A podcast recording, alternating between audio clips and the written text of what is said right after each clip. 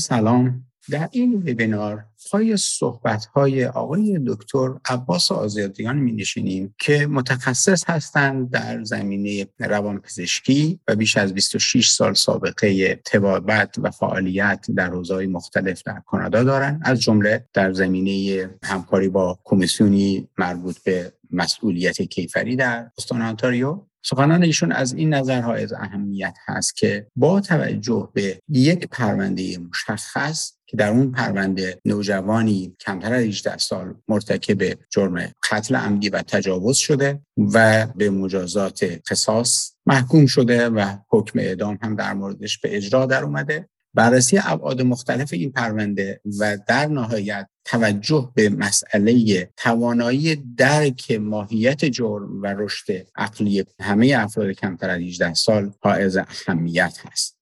از این رو سخنان ایشون برای ما تاثیر شگرف رفتارهای ایام نوجوانی و عوامل تاثیرگذار بر اونها و ضرورت انجام تحقیقات علمی دقیق نسبت به چنین پرونده هایی مشخص و محرز می از این رو همراه میشیم با هم دیگه و گوش میدیم. این گفتگوی بسیار خوب و امیدوارم که مفید واقع شود.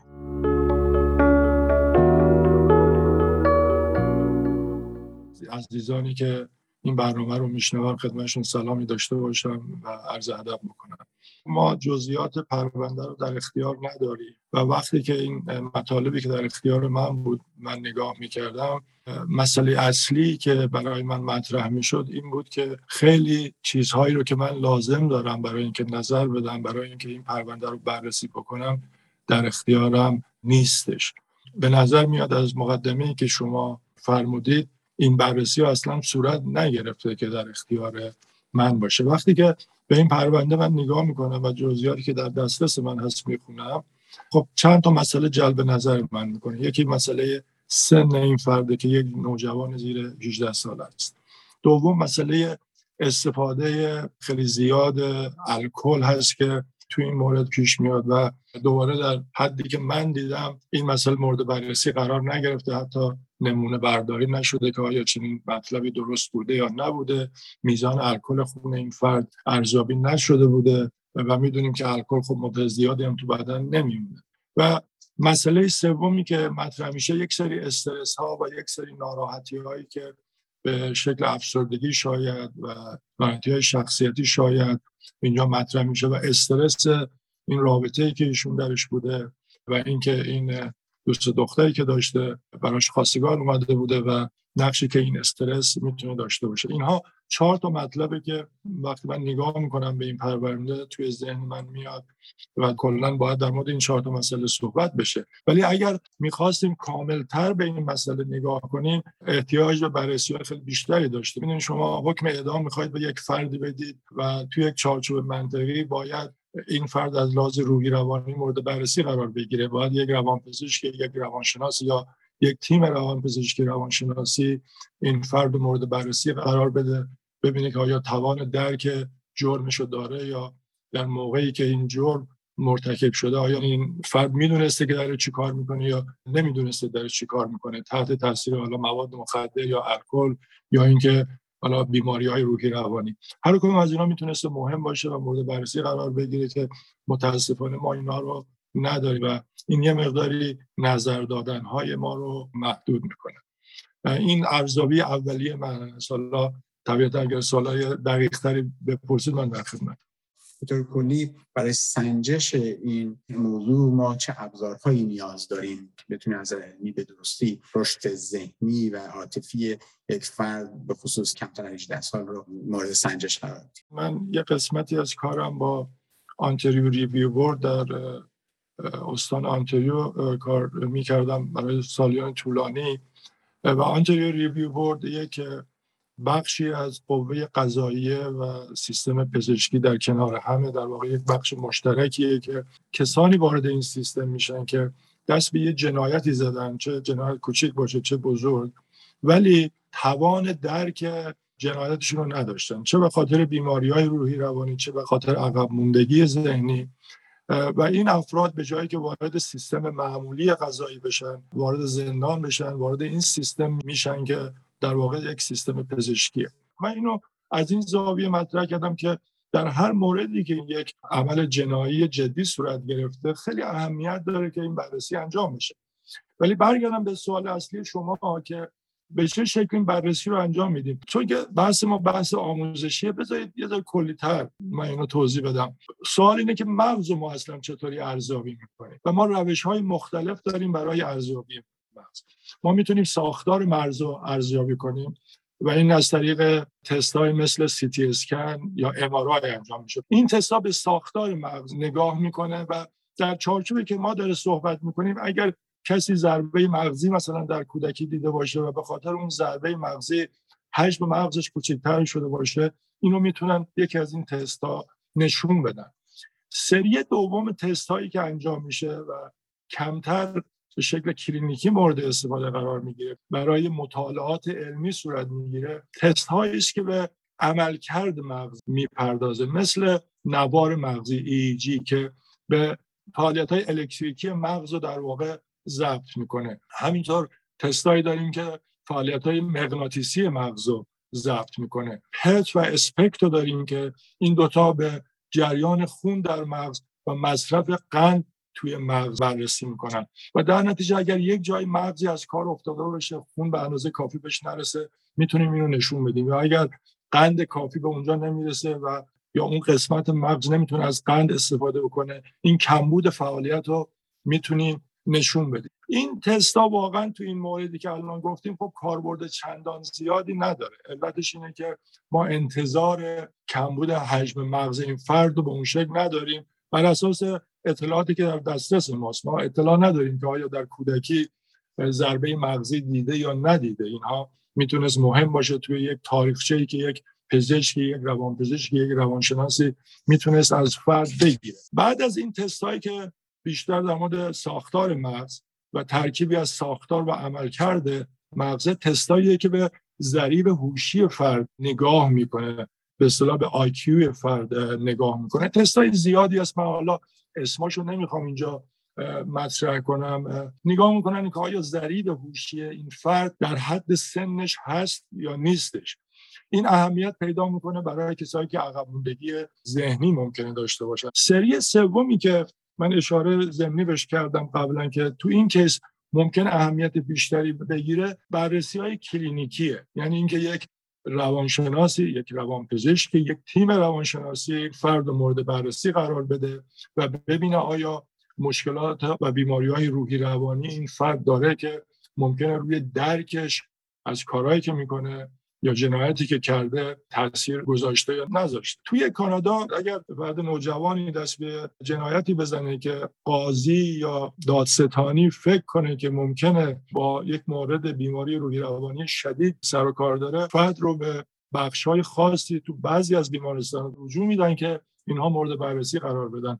و این بررسی خیلی گسترده است. من مریض داشتم که سه ماه توی بیمارستان بستری بوده. به وسیله یک تیم خیلی مجربی از پزشکان روانشناسان مورد بررسی قرار گرفتن. در این سه تا گروه های مختلف تستیه که میشه و باید مورد استفاده قرار بگیره که بتونیم توانایی ذهنی یک فرد رو یا جوونا رو به طور کلی مورد بررسی قرار موردی که می‌تونست در مورد ایشون استفاده بشه اون قسمت کلینیکی کاره که یک تیم مجربی در یک مدت طولانی تر ایشون مورد بررسی قرار بده و ببینه که آیا مشکل خاصی از لحاظ بیماری های روحی روانی بوده که می‌تونسته درک ایشون از کاری که می‌کنه تحت شعا قرار بده. تستایی که من خدمتتون گفتم بیشتر ارزش مطالعاتی داره. یعنی مثلا خود من برای کار کلینیکی اگر یه مریضی بیاد اسکیزوفرنیا داشته باشه طبیعتا امارای می‌خوام انجام بدم.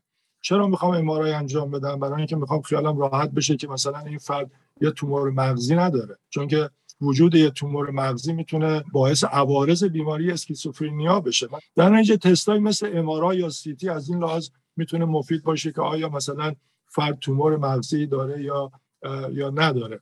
تستایی مثل آیکیو تو این مورد می‌تونست مفید باشه که آیا این فرد عقب ذهنی داره یا نداره. از چیزهایی که در مورد پرونده من خوندم چیزی ندیدم که امکان عقب ذهنی رو در اون حدی که فرد توان درک فعالیتش نداشته باشه من ندیدم توی این مسئله. ولی می‌تونست مفید باشه. ولی بیشتر از هر چیزی اون مطالعه کلینیکیه که می‌تونه در این مورد موثر باشه.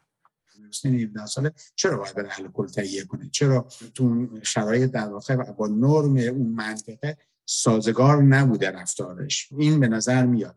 آیا این رفتارها تأثیری از گذشته می‌تونه گرفته باشه؟ این رابطه اگر می‌تونه بیشتر خیلی ممنون. واقعا سوال خیلی خوب و مهمیه. مسئله استرس های کودکی مسئله ضربه های کودکی آسیب های کودکی آزارهایی که فرد در کودکی دیده به شکل وسیع مورد مطالعه قرار گرفته. در مورد کودکانی که ما تاریخش رو داریم و داشتیم که در کودکی مورد آزار جنسی یا جسمی و عاطفی قرار گرفتن. حتی جدایی اعضای خانواده و به آسیب های متفاوتی که ممکنه یا تراما های مختلفی که می‌تونه پیش بیاد. اینها رو به شکل کلی در چارچوب استرس و تاثیر استرس روی مغز می‌تونیم دستبندی بکنیم.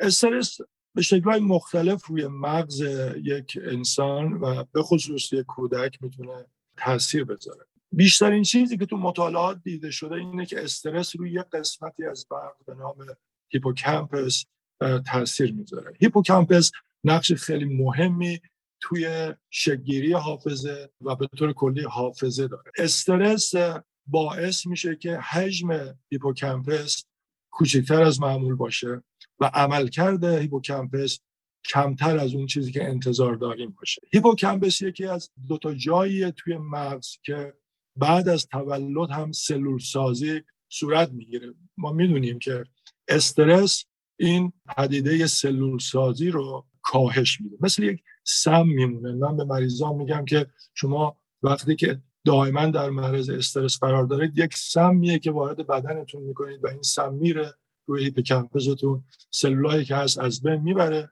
و بعد مانع ایجاد سلولهای جدید میشه.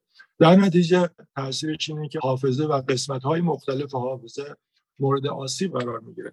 منظورم از قسمت های مختلف حافظه چیه؟ اینه که حافظه کوتاه مدت مورد آسیب قرار می‌گیره. حافظه دراز مدت مورد آسیب قرار می‌گیره. حافظه که در گذشته داشتیم یواش یواش ممکنه زودتر از اون حدی که انتظار داریم از بین بره. پس یکی از تاثیرات اساسی که استرس و تراما و حوادث کودکی می‌تونه روی مغز بذاره روی hippocampus زاویه دیگه ای که تراما می‌تونه تاثیر بذاره روی محوریه که شامل هیپوتالاموس غده هیپوفیز و غده فوق کلیوی میشه. و این سه تا بهش میگن یک محور یا یک axis به خاطر اینکه این محور روی همدیگه تاثیر داره. یعنی هیپوتالاموس هیپوفیز رو تحریک می‌کنه و هیپوفیز یک هورمونایی ترشح می‌کنه که میره تو غده فوق کلیوی یا غده adrenal هم بهش میگیم و تولید یک سری مواد می‌کنه. موادی که تو غده adrenal تولید میشه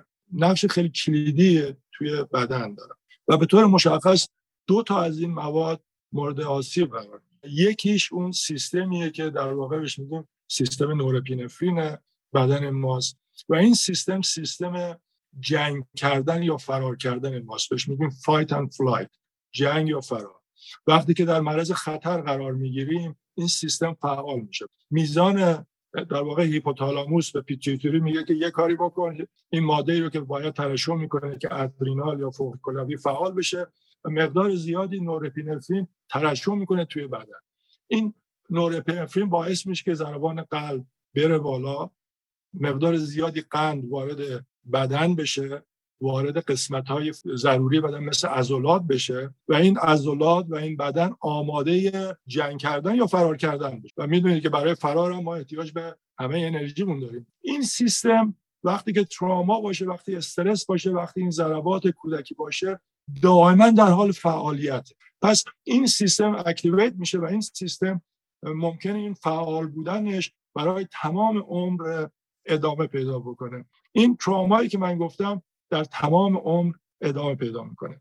من برگردم به برای اینکه سرشته کلام از بین نره من دو تا مسئله رو مطرح کردم. یکی تاثیر تراما روی hippocampus و در روی حافظه بود. دوم روی سیستم norepinephrine بود که باعث میشه که ضربان قلب بره بالا باعث میشه که میزان خون بیشتری در اختیار بدن قرار بگیره.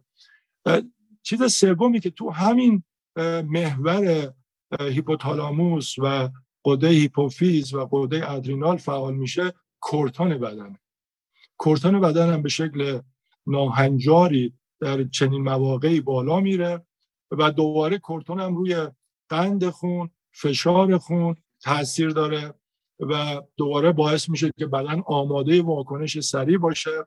اینا در کوتاه مدت خیلی خوبه ولی توی افرادی که دچار تراما شدن این به شکل دائمی فعاله و در نتیجه عوارض خیلی جدی داره. کورتون وقتی برمیگرده توی مغز روی کمپس تاثیر می‌ذاره و حافظه رو آسیب می‌زنه. جای دیگه ای که این کورتون آسیب می‌زنه جایی به نام آمیگدالا که حالتهای عاطفی انسان رو کنترل می‌کنه و بی جهت نیست. کسانی که به شکل دائم کورتونشون بالاست دچار افسردگی شدید میشن. پس حوادث کودکی ناهنجاری های کودکی تاثیر عمیقی روی فعالیت مغز می‌ذاره و این ناهنجاری می‌تونه تمام عمر انسان دووم بیاره و عملکرد انسان رو تو زمینه های مختلف واقعا مختش کنه. امیر حسین ادعا کرده که الکل مصرف کرده یعنی یکی در مورد مصرف الکلی بله. تاثیر الکل و همین که چگونه این عملش رو تو ما ارزیابی کنیم از نظر تخصص شما و پزشکی قانونی یا دقیقا روان پزشکی که این در کجا قرار داره و چطور مطالعهش کنیم و ارزیابیش کنیم جلوی قسمت اول مسئله تاثیر الکل رو مطرح کنیم. توی این مورد از مطالبی که شما در اختیار من قرار دادید دو تا نکته هست. یکی که ایشون میگه که مقدار زیادی کل عرقسگی مصرف کرده و در این حد فکر کنم یک و نیم لیتر یا چنین چیزی مقدار خیلی زیادی مشروب مصرف کرده بود. و دوم اشاره می‌کنه که ظاهرا مدت طولانی مشروب. مصرف کرده خب این یه گرایشی است که متاسفانه ما توی غرب هم می‌بینیم که جوان ها بیشتر و بیشتر به طرف الکل گرایش پیدا می‌کنن. کلا جوونی دوره که آدم ها دنبال چیزهای تازه میرن. در ضمن که اون رشد عقلی که باید داشته باشن هنوز به اون حد اکثر رشد عقلی نرسیدن. آدمایی که ریسک بیشتری می‌کنن. این خب توضیح میده که چرا الکل بیشتری مصرف می‌کنن. یه نکته ای که وجود داره از لحاظ تاثیر الکل در جوانها اینه که به نسبت من و شما جوانها ممکنه دیرتر تحت تاثیر الکل قرار بگیرن. و این جنبه بیولوژیک داره. هنوز چون که مغز جوان به رشد کاملش نرسیده از لحاظ ساختار مغزی و از لحاظ گیرنده های مغزی یکی از گیرنده هایی که تو جوان مقدارش کمتره گیرنده به نام گبا گبا ریسپتور یا گیرنده های گبا گبا یک نقش بازدارنده توی مغز من شما ایفا می‌کنه. تو مغز همه یه نقش بازدارنده ایفا می‌کنه. فعالیت مغز یه مقداری کم می‌کنه. در من و شما که میزان این گیرنده ها به حد اکثر خودش رسیده وقتی که ما مقدار کمی مشروب می‌خوریم تحت تاثیر مشروب قرار می‌گیریم. چرا؟ چون که مشروب میره روی این گیرنده های گوا میشینه و این گیرنده های گوا که فعال شدن حالا فعالیت مغز رو کم می‌کنن خوابالود میشیم تعادلمون زود به هم می‌خوره و در نتیجه می‌فهمیم خب زیاده روی شاید کردیم و بهتره که بیشتر از این مشروب نخوریم. چون که این گیرنده ها در جوون ها کمتره این حالت خوابالودگیشون و از دست دادن تعادل و چیزهای شبیه اون رو دیرتر درشون ایجاد میشه و در نتیجه فکر می‌کنن که خب چیزی نخوردن و گرایش پیدا می‌کنن که بیشتر مشروب بخورن. و وقتی که می‌فهمن که زیادی خوردن که دیگه در واقع به مسمومیت الکل رسیدن و در واقع دیگه خیلی دیره که کاری بکنید پس این از لحاظ حادشه و وقتی که فرد به مسمومیت الکلی رسیده باشه حافظش کلا مختل میشه. ما فرابون مریضایی رو می‌بینیم که به خصوص وقتی تو اورژانس بیمارستان ها کار می‌کنیم که میان مشروب زیادی خوردن و اصلا هیچ حافظه خاطره از کارهایی که کردن ندارن. این از لحاظ تاثیر حاد مصرف زیاد مشروب. چیز دیگه ای که مطرح میشه مصرف طولانی مشروبه که در این مورد هم مطرح شد و وجود داشت و می‌دونیم که مصرف طولانی مشروب به توانایی ذهنی ما آسیب می‌زنه به حافظه ما آسیب می‌زنه. ما حتی یک بیماری داریم به نام ورنکی کورساکوف که اینا تو مشروب خورای حرفه‌ایه و اینا واقعا مغزشون به شکل خیلی جدی آسیب میبونه. پس الکل می‌تونه همونطوری گفتم توان ذهنی رو کم کنه. ثبات روحی روانی رو کم کنه تعقل انسان رو کم کنه. انسان ممکنه کارهایی بکنه که به شکل عادی ممکنه بهش دست نزنه. ما آدم های زیادی دیدیم که هنگامی که مصرف زیاد مشروب داشتن دست به کارهایی زدن که بعد خودشون هم واقعا پشیمون بودن و به حال ناراحت. و در دراز مدت همونطور گفتم اندازه مغز می‌تونه کاهش بده و موثر بودن مغز از لحاظ تصمیم گیری و اینجور چیزها کاهش بده. پس این زابی از لحاظ تاثیر کوتاه مدت و دراز مدت الکل که فکر می‌کنم تو این کیس مطرح بوده چون که ایشون هم مصرف کوتاه مدت داشته و هم به شکل حاد و مزمن هنگامی که دست به این جنایت زده بوده مقدار زیادی مشروب مصرف کرده بوده.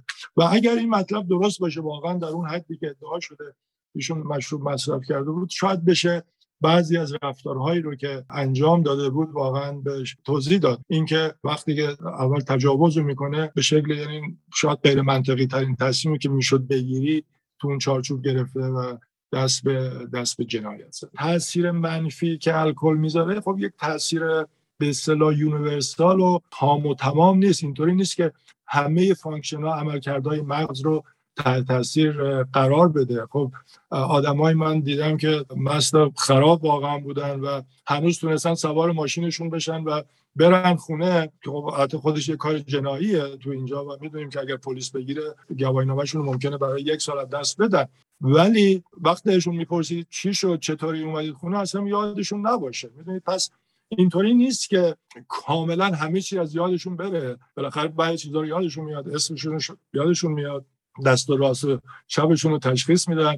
همونطوری گفتم مواردی که من دیدم سوار ماشین میشن آدرس خونهشون تو ذهنشون بوده و شاید اینا کار اتوماتیک تره که آنچنان با حافظه احتیاج نباشه. یعنی من الان از محل کارم که میرم خونه واقعا هیچ موقع فکر نمی کنم که الان بپیشم سمت راست الان بپیشم سمت چپ. بعض وقت ممکنه تمام راه رانندگی کنم و نفهمم اصلا چطوری رانندگی کردم چون که ذهنم مشغول کار دیگه ای بوده چیز دیگه ای بوده یا مثلا از طریق تلفن ماشین مثلا با کسی داشتم حرف می‌زدم. پس یه سری کار اتوماتیک و به شکل ناخودآگاه در ذهن انسان حک میشه و صورت می‌گیره و در نتیجه همونطوری گفتم این فراموشی و این آسیب حافظه آسیب تام و تمام نیست و بعضی جاها ممکن آسیب ببینه و بعضی جاها نبینه. در مورد این کس متاسفانه خب اصل مطلب اینه که به اندازه کافی کار نشده به اندازه کافی زحمت کشیده نشده. افراد تکلیفشون رو انجام ندادن. یعنی جون یک انسان رو می‌خوایم بگیریم حتی وقتی که از لحاظ طلاق چارچوب قانونی که در ایران وجود داره می‌دونیم در کانادا خب قانون اجازه اعدام نداریم و اعدام صورت نمی‌گیره خوشبختانه. ولی حالا در جاهایی که صورت می‌گیره حداقل باید این تکلیف انجام بشه که به شکل منطقی و تام و تمام همه جنبه هایی که مورد بررسی قرار گرفته بشه. و توی این مورد این کار صورت نگرفت. در واقع به عنوان پایان بحثمون تفاوت بین افراد زیر 18 سال و بالای 18 سال از نظر رشد مغزی و توانایی مغزی. اینو اگر که بفرمایید در خدمتتون هست مطالعات زیادی است که حتی نه تنها 18 سال الان مطالعات به این طرف میره که رشد مغز انسان تا 25 سالگی هم ادامه داره. جوون زیر 18 ساله واقعا مغزش هنوز رشد نکرده. و این از چند زاویه مطرح شما هنوز دو تا قسمت اساسی توی مغز هست. یکی آمیگدالا است که من قبلا بهش اشاره کردم که آمیگدالا هنوز از لحاظ توانش به حد اکثر توان خودش نرسیده که آمیگدالا یک بررسی عاطفی از موقعیت ها می‌کنه و توی جوون فرد زیادی به اصطلاح اموشناله اموشنالیتی توی جوون ها خیلی بالاست و در نتیجه بر اساس اون حالت روحی حسی عاطفی اون لحظه تصمیم می‌گیرن. امید اینه که بعد از سن 25 سال وقتی که مغز به رشد کاملترش رسیده ما کمتر تحت تاثیر این حالتهای حسیمون و لحظه ایمون باشیم و بیشتر قسمت مغزمون تصمیم بگیره. در نتیجه شما اینطوری حساب کنید که ما یه قسمت پایینتر مغز داریم که این قسمت پایه‌ای مغزه و اینها قسمت خود به خودی مغزه. قسمت هایی از مغزه که شاید بدون منطق تر تصمیم می‌گیره. همونطوری گفتم به شکل خود به خودی تصمیم می‌گیره. و یکی از جاهاش خب همین آمیگدالاست که حالتهای عاطفی رو مسئولیت عاطفی رو داره. یه قسمت دیگه از مغز که دوباره به شکل خود به خودی تصمیم می‌گیره. سالمندا هم در هر سنی فعال از یه جایی است به نام نوکلس اکامبنس حالا که این قسمت خیلی کوچولوی مغز دنبال پاداشه دنبال جایزه است و یه چیزی که بهش پاداش بده و جایزه بده اون کار رو تکرار می‌کنه. و ما می‌دونیم که نوجوان دنبال پاداشه نوجوان دنبال اینه که تشویقش کنن تحسینش کنن. حرفای خوب در موردش بزنن واسه همینم یک تحسین توی مدرسه می‌تونه کمک بکنه که نمرای فرد بره بالا در حالی که عکسش وقتی سرکوفت می‌زنن به فرد و تحقیرش می‌کنن باعث میشه که عملکردش بیاد پایین. حالا توی بزرگسالا قسمت قشای خارجی مغز که قسمت متفکر مغزه نقش کنترل کننده داره. میگه که اوکی میگه حالت عاطفی است اینجا می‌دونم که این واکنش عاطفی رو می‌خوای نشون بدی یا اینکه این کار یک حس مثبتی به تو میده یک میل جنسی ارضا میشه یا الکل می‌خوره یه حس دیگر ارضا میشه. یا ماده مخدر مصرف می‌کنی یه حس خاص و مثبتی پیدا می‌کنی. ولی قشر خارجی مغز این کورتکس مغز این قشر خاکستری مغز میگه که صبر کن آیا عواقب دراز مدتش رو در نظر گرفتی یا نگرفتی؟ در جوون ها این قسمت خارجی مغز به خصوص قسمت خارجی مغز این جلوی مغز که بهش میگیم prefrontal cortex یه قسمت مدیریت مغزه که کار برنامه ریزی رو به عهده داره کار عقلانیت رو به عهده داره هماهنگ کننده تمام فعالیت های مغز و انسانه. این قسمت هنوز رشد نکرده.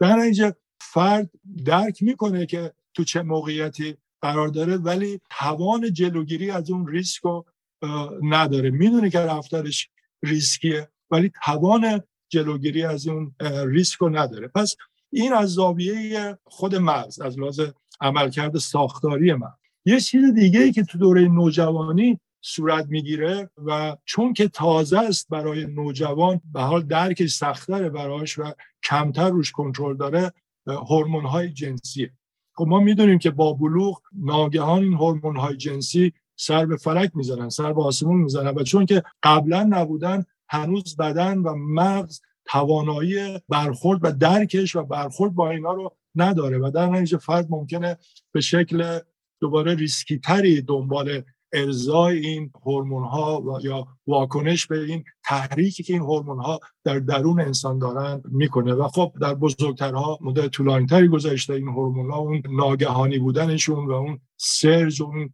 اوجی که یه دفعه می‌گیرن دیگه ندارن و خب همونطور گفتم قشای خارجی مغزم بیشتر امیدواریم که بیشتر رشد کرده باشه و در نتیجه می‌تونه جلوی این که انسان واکنش خود به خودی به اون هورمون رو داشته باشه جلوش رو بگیره. و بعد حالا این مجموعه رو شما در نظر بگیرید توی چارچوب خانواده و محیط. یعنی اگر فرد توی یک خانواده خوبی گرمی باشه که پدر و مادر حضور مثبت دارن حضور گرم دارن پشتیبان فرد هستن دیالوگ مثبتی با کودک یا نوجوان دارن. خب می‌تونن که راهنمای خوبی برای فرد باشن کمک حال فرد باشن هر جایی که لازم باشه دست این نوجوان رو بگیرن.